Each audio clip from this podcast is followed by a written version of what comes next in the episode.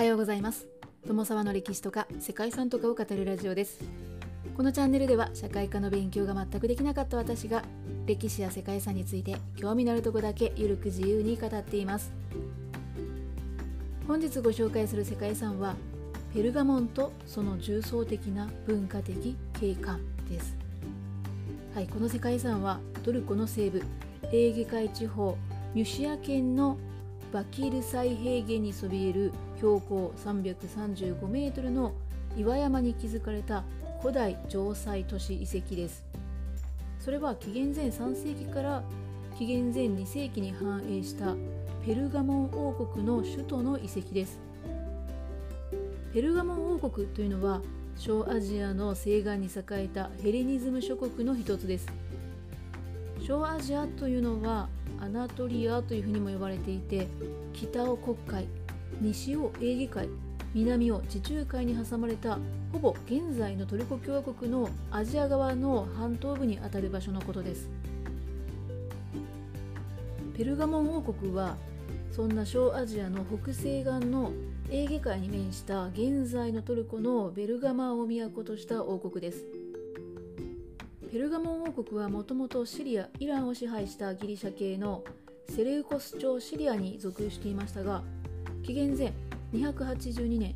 フィレタイロスがペルガモンの管理の支配権を取得した際にアッタロス朝というのを起こしてペルガモンを統治しました。そしてそれから後にペルガモンはアッタロス朝の首都として繁栄して文化や芸術学問の中心地となりました。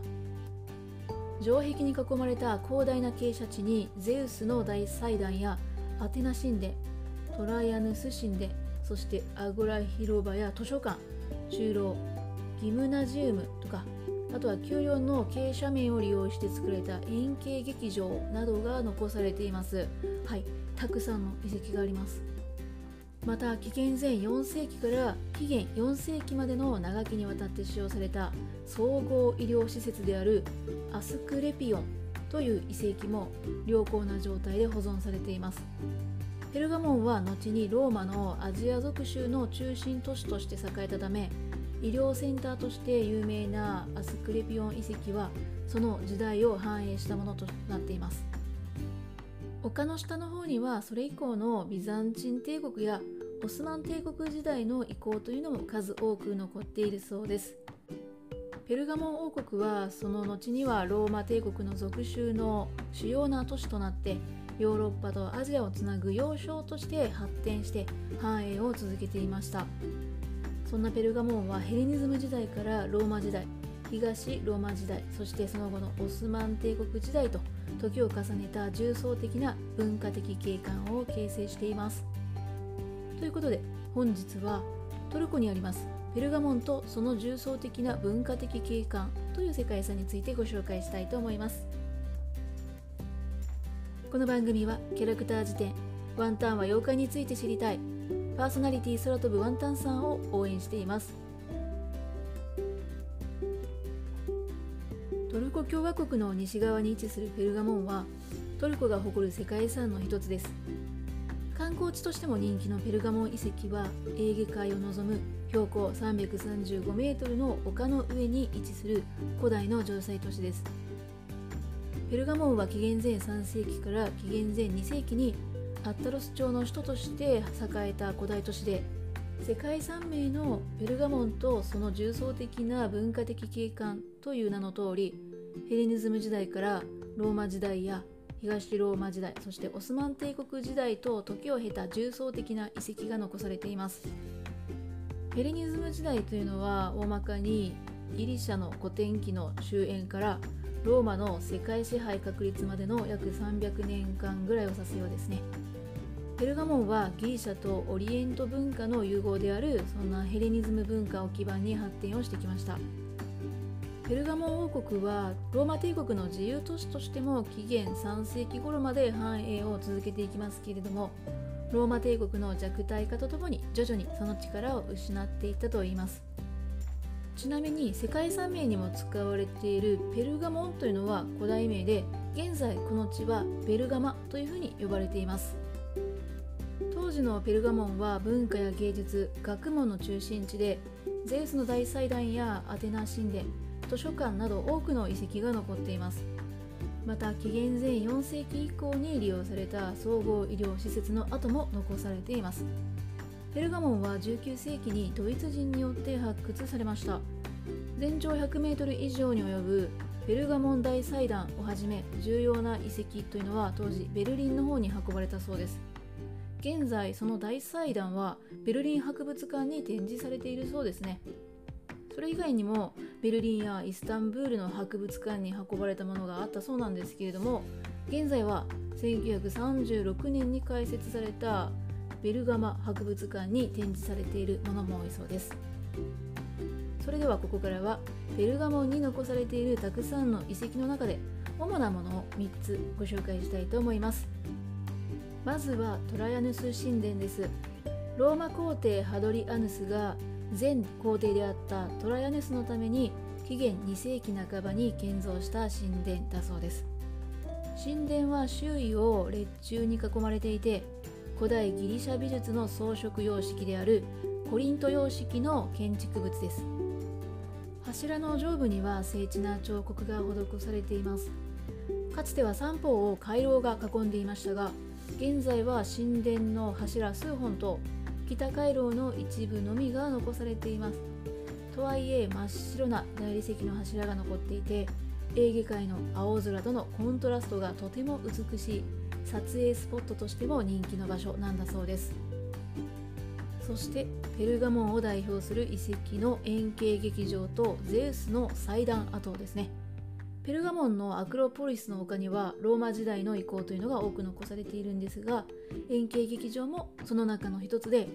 丘の急斜面を利用して作られたヘレニズム期の劇場となっています。円形劇場からは眼下に広がる田園風景とベルガモの街を望むことができるそうですね。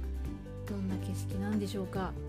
急斜面の観覧席は82段あるそうで約1万人が座ることができていたそうです。そしてその円形劇場の隣にあるのがゼウスの祭壇跡ですね。大理石に囲まれた祭壇の外壁はオリンポスの神々と巨人族との戦いなど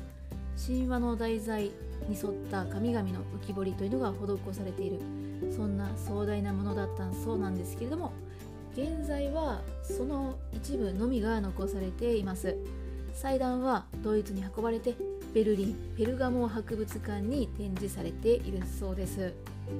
祭壇は紀元前180年から170年頃にアクロポリスに建てられたものでヘレニズム美術を代表する建造物となっています。祭壇やそれを取り囲む大理石の壁には高さ2.3メートル延長113メートルにわたって彫刻が刻まれていてそこには神々と巨人の戦いが描かれているということなんですね。そしてその上部にはコリント様式の一つであるイオニア式の列柱が屋根を支えています。はい実際にベルリンに行くと見ることができるということなんですね。また円形劇場の近くなんですけども当時20万冊もの所蔵を誇った世界で2番目に大きいと言われた図書館もあって古代ローマの繁栄を忍ばせるそんなスポットとなっています。そして最後3つ目にご紹介するのがアスクレピオンです。アスクレピオンは